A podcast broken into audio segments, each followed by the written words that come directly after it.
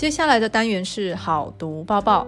首先告诉大家一个好消息，本校八年三班有同学的英语提问投稿被刊登在好读周报第十三版。花露露与有荣焉，也鼓励同学密切注意好读周报的投稿征文活动，会有神秘小礼物哦。好了，言归正传，今天要跟大家分享的是本周的好读周报第十一版：AI 生成图像是剽窃还是创作？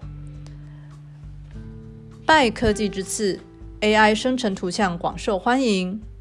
如今不用具备美术的天分，甚至无需拿起画笔，任何人都能够靠着描述创作理念，画出令人惊叹的图像成品。只需要在系统中输入巨细靡遗的键入对作品的描述指令就可以。AI 生成图像是透过输入文字提示，还有演算法。来绘图制作，其中包括深度学习演算法，还有生成对抗网络。这是一种透过两种神经网神经网络对抗学习的机器深度学习方法。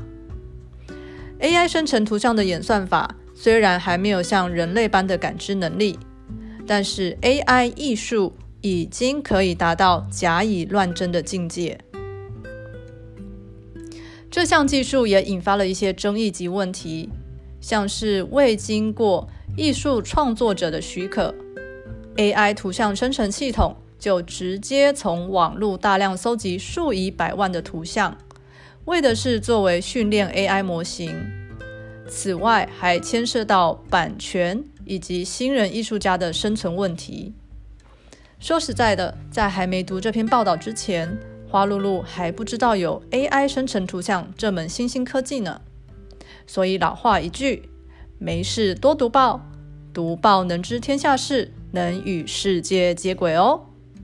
好读报报，我们下周见。